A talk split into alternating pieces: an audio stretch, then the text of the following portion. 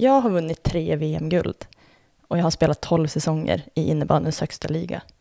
Dessutom har jag bott fyra år i Schweiz där jag har fått vinna både cup och ligaguld. Det skulle man kunna säga är mitt idrottsliv. Eller i alla fall om jag sammanfattar det som, som många gånger blir det absolut mest uppenbara. Eh, alltså resultaten. Jag är nu 34 år och kan konstatera när jag, när jag sammanfattar mitt idrottsliv att nära hälften har ägnats åt elitidrott. Alltså den delen av idrotten som handlar om att prestera. Eh, och där målet är att bli så bra som det bara går. Men vad är det då som gör att en idrottare kan prestera maximalt?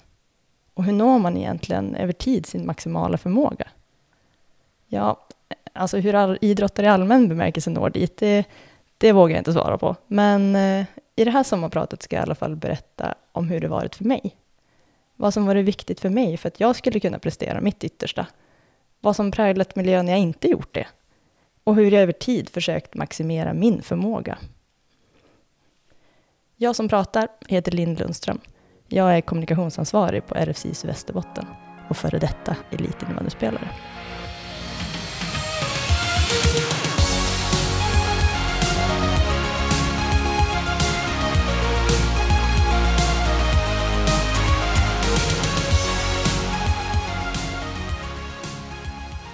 För tre år sedan så stod jag i en alldeles lagom stor ishockeyarena. Eh, och den här var fylld med ungefär 6 000 schweiziska supportrar eh, som var precis sådär som, som hejande schweizare är. De var glada och högljudda och fantastiska. Eh, alla i mitt lag hade precis fått på sig sina guldhattar och pappa kom gråtandes emot mig för att gratta mig. Då hade jag precis spelat min sista match i karriären på elitnivå. Vi hade spelat finalen i den schweiziska ligan. Dessutom vunnit. Och jag som lagkapten hade fått lyfta bucklan. Det var såklart en ära. Men den största äran var egentligen att jag hade fått haft möjligheten att påverka. Att göra skillnad. Och vara en viktig del av att mitt lag lyckades nå sitt mål. För det vet jag att jag var. Den säsongen förlorade vi nästan inte en match i ligan. Och vi lyckades dessutom vara som allra bäst när det gällde som mest. Jag vet att jag stod där på planen och kände mig framförallt tacksam. Um, för jag visste att jag, jag stängde en dörr i mitt liv. Och jag gjorde det som dittills den bästa versionen av mig själv. 31 år gammal var jag en bättre innebandyspelare än någonsin tidigare. Och jag kände mig väldigt nöjd. Och tacksam. Så här i retroperspektiv så är jag fortfarande väldigt tacksam. Eh, om jag nu ser till hela mitt idrottsliv. Jag är tacksam över att jag har fått ta tid på mig att bli bra. Jag har nog aldrig varit den där bländade supertalangen, utan min största talang var snarare att jag alltid försökte göra mitt yttersta och att jag alltid ville bli bättre. Och det har lett till att jag har kämpat hårt över lång tid. Och jag tänker att om man då får tillräckligt mycket tid på sig så är ju chansen ganska stor att man i alla fall når nära sin fulla kapacitet. Jag läste nyss en forskningsartikel där författarna beskriver ett antal problem med att vi inom idrotten alldeles för ofta och alldeles för tidigt bestämmer oss för vilka som är bra och vilka som inte håller måttet. Vi selekterar, som det heter. Med konsekvensen att vi väljer ut vissa individer och ger dem bättre möjligheter att utvecklas än andra. Och det här gör vi trots att det finns omfattande forskning som visar att det faktiskt inte går att förutsäga vilka barn och ungdomar som kommer att bli de bästa som seniorer. Forskarna menar att vi förväxlar det vi tror är talang men vad som egentligen bara är att någon för tillfället har hunnit lite längre i sin fysiska eller mentala mognad. Jag är tacksam över att jag inte selekterades bort. För det tänker jag absolut hade kunnat hända. Men jag fick nog precis den tid som jag behövde. Och jag inser nu i efterhand att jag med väldigt god timing har erbjudits nya utmaningar. Oavsett om det gäller spel på seniornivå i länslag, i landslag, i nya lag eller i andra länder. Jag har liksom fått möjligheten att känna mig färdig där jag har varit. Och med det menar jag att jag verkligen har behärskat den nivån där jag har befunnit mig innan jag har hamnat i en ny miljö med högre krav och tuffare utmaningar. Och det här är jag helt övertygad att det har stärkt min tro på min egna förmåga och garanterat också mitt mod att ta mig an någonting nytt. Jag vågar såklart inte svara på om det här är ett resultat av någons väl genomtänkta plan. Eller om det mer bara har varit vältajmad slump. Min gissning är att det är en kombination av möjligheter som slumpmässigt dykt upp tillsammans med vettiga människor i min omgivning som på olika sätt styrt och guidat mig. Bland dem finns bland annat mina föräldrar som snarare satt fokus på utveckling än på resultat. Och det här får jag säga har gett mig ett lugn. Och ett ganska välbehövligt sånt eftersom jag i mig själv alltid vill framåt och gärna så snabbt som möjligt. Bland de här människorna finns också duktiga tränare som i lagom takt har gett mig passande utmaningar. Och det här är jag som sagt tacksam över. Men jag är också väldigt medveten om att alla inte ges samma möjlighet. Det vill säga tid. Tid för att utvecklas. Och jag tänker att ju mer frestade vi blir av att leta talanger, desto viktigare är att vi påminner oss om just det här. Att utveckling måste få ta tid. Och att vi faktiskt inte kan förutsäga vilka barn och ungdomar som kommer att bli bra och inte. Jag tänker att vi, vi måste vara noggranna och analysera både hur vi leder, och hur vi tränar och hur vi tävlar och alla de här kulturerna och strukturerna som omger oss. Så att vi faktiskt inte väljer bort någon som vill bli bra. Men om man nu inte ska leta talanger då? Hur ska man göra för att stimulera att någon når sin fulla potential?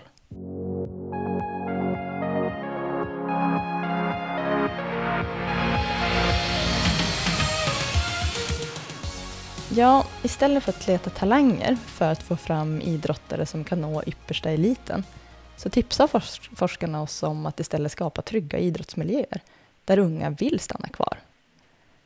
Men vad är då en trygg idrottsmiljö, tänker jag? Eller snarare, vad har det varit för mig?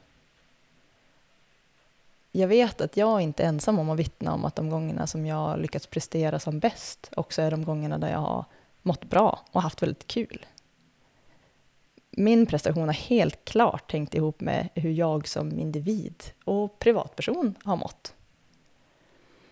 Vi har ju tidigare i den här podden pratat både om och med ledare som med stor framgång, både, både på bredd och elitnivå, fokuserat på att se och förstå individen och anpassa sitt ledarskap efter det. Och jag kan konstatera att även mina upplevelser vittnar om just det. Jag har presterat som bäst när min tränare har sett mig, förstått hur jag fungerar, och visat intresse för hur jag mått och känt. Och när jag blickar tillbaka så inser jag att det finns en period som är väldigt mörk för mig. Alltså en period där jag varken presterade, utvecklades eller tyckte att det var särskilt roligt. Under den här perioden så levde jag med en kille som var både kontrollerande och våldsam. Och det var ju något jag såklart inte pratade om. Och under samma period så hade jag en tränare som man får säga i väldigt låg grad visade att han brydde sig om sina spelare. Det är i alla fall min känsla. Vi hade också en eh, kultur i laget som präglade av att det fanns ett väldigt tydligt rätt och ett väldigt tydligt fel. Där tränaren dikterade villkoren och vi spelare vi lydde. Jag spelade mest med rädsla. Rädsla för att göra fel, rädsla för att misslyckas och rädsla för att bli uthängd. Vilket han ju inte drog sig för att göra inför gruppen, eller varför inte inför en hel läktare. Och I samma takt som min livsglädje i övrigt långsamt försvann, vilket ju såklart framförallt bottnade i mitt privatliv, så försvann långsamt också min kropp. Alltså jag blev smal och ännu lite smalare. Till slut så var jag så smal att mamma bestämde sig för att jag inte fick försäsongsträna en sommar. Jag vet inte om det här skulle diagnostiseras som ätstörning. Det är troligt att det skulle det. Men för mig var det framför allt en väldigt tydlig, tydligt bevis på att jag inte mådde bra. Eh, och min innebandytränare, han svarade med att börja, börja kalla mig räkan. Med motiveringen att jag ju vek mig i alla närkamper. Och så frågade han om jag hade glömt att äta upp gröten. Laget skrattade åt det här. Och till hur stor del skrattet bottnade i ren glädje över att det faktiskt var kul, eller hur mycket som var av rädsla för honom, det vet jag inte. Jag vet att jag också skrattade med. För jag förstod ju att han hade makten över något som jag värderade extremt högt. Det vill säga min speltid. Den här ledaren kan såklart inte ta ansvar för hur jag mådde privat. Och jag förstår verkligen svårigheten med att som ledare för ett helt lag hinna och orka bry sig om alla. Men jag kan också konstatera att han fick ut väldigt lite av mig som innebandyspelare på grund av hur jag mådde. Och han bidrog väl inte riktigt till att göra det lättare för mig. Egentligen så lärde han mig väldigt mycket innebandy. Men det kunde jag inte omsätta förrän långt efteråt, när jag som person mådde bra igen och befann mig under en annan typ av ledarskap.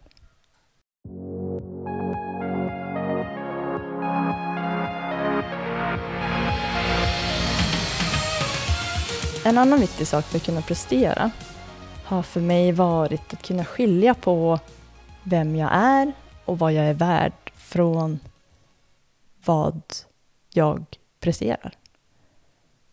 Och det här har varit väldigt viktigt för framförallt mitt mod att våga, våga spela roll för en match. Att våga göra saker som både kan leda laget mot vinst och mig mot en bättre idrottsprestation. För i det, att våga spela roll, ligger ju också risken att misslyckas. Och väldigt länge, jag skulle säga egentligen den största delen av mitt innebandyliv, så, så spelade jag med det främsta målet att inte göra misstag. Och jag bedömde också min prestation därefter. Och jag inser att så länge jag tänkte så, så gav jag mig själv aldrig utrymme att riktigt testa mina begränsningar. Och kunde alltså inte heller spela ut min fulla kapacitet. Alltså i klartext, jag slog hellre betydelselösa passningar än riskera att göra ett misstag om jag skulle testa mig på någonting svårare. Och det här tog ganska lång tid innan jag insåg hur begränsande det faktiskt var. Och hur orättvist det var mot, mot mig själv.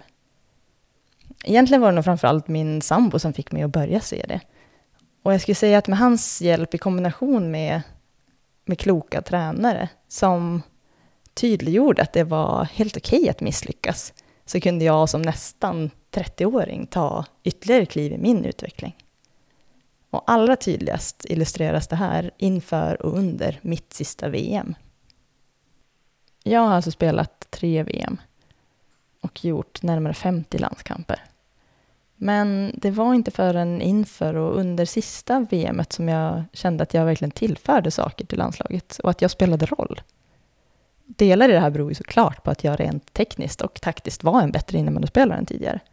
Men en ganska stor del beror också på att jag tillät mig att spela ut hela mitt register och att jag fick bekräftelse på att det var okej, okay, både från ledare och från medspelare. Så med en mycket större tillit till och känsla att jag kunde spela roll så vågade jag plötsligt ta större risker, även i en brinnande VM-final. VM-finalen, ja, den spelades som majoriteten av alla andra finaler mellan oss och Finland. Och efter fulltid och även efter förlängningen så var ställningen lika och det var dags för straffar. Och i det här läget, ja, då har ett världsledande svenskt innebandylag ganska mycket att förlora. För att inte vinna guld, det är ett stort misslyckande när man är världsledande. Och med den vetskapen skulle vi alltså gå in i en straffläggning i en fullsatt arena på finnarnas hemmaplan. Och när några av lagets naturliga straffskyttare tackade nej, så fick jag frågan. Och jag vågar nästan lova att jag två år tidigare hade tackat nej. Jag hade inte lagt straffen. Men den här gången tänkte jag istället, nu ges jag chansen att spela roll. Och så tänkte jag på vad min sambo brukar säga till mig inför viktiga matcher.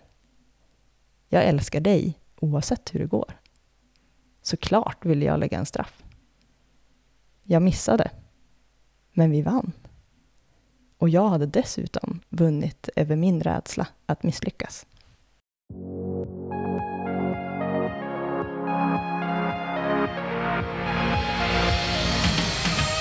Så.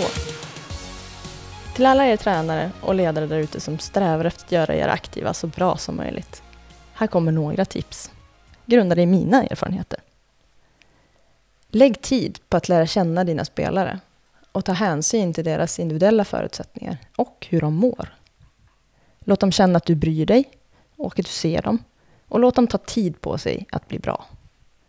Låt dem misslyckas och testa igen och lära av det. För hade någon omkring mig lite för tidigt bestämt sig för att jag inte höll måttet, då hade jag garanterat aldrig fått möjligheten att stänga min elitidrottskarriär med samma tacksamhet och nöjdhet som jag gjorde den där glada finaldagen i Schweiz. Och till alla er andra som befinner er i närheten av någon som vill prestera.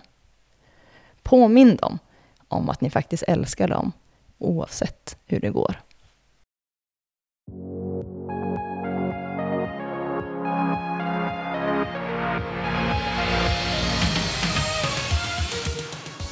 Du har precis lyssnat på ett avsnitt av podcasten Här pågår föreningsidrott som görs av RF SISU. I sommar vill vi såklart hänga med dig i ditt idrottsliv. Så se till att hashtagga idrottsliv när du publicerar inlägg som har med att göra om idrott på sociala medier. Och det gäller inte bara er som är aktiva såklart. Ni som är idrottsföräldrar, supportrar, ledare, träningskompisar eller har ett annat engagemang inom idrotten. Ni ska såklart också lägga ut Hashtag idrottsliv alltså. Podden finns såklart på sociala medier också. Vill ni ha tag på oss under sommaren så finns vi på Instagram. Där heter vårt konto Här pågår föreningsidrott i ett ord. Nästa vecka är det jag som ska berätta min idrottsresa här i podden. Fram till dess får du ligga kvar i hängmattan och bara njuta av sommaren.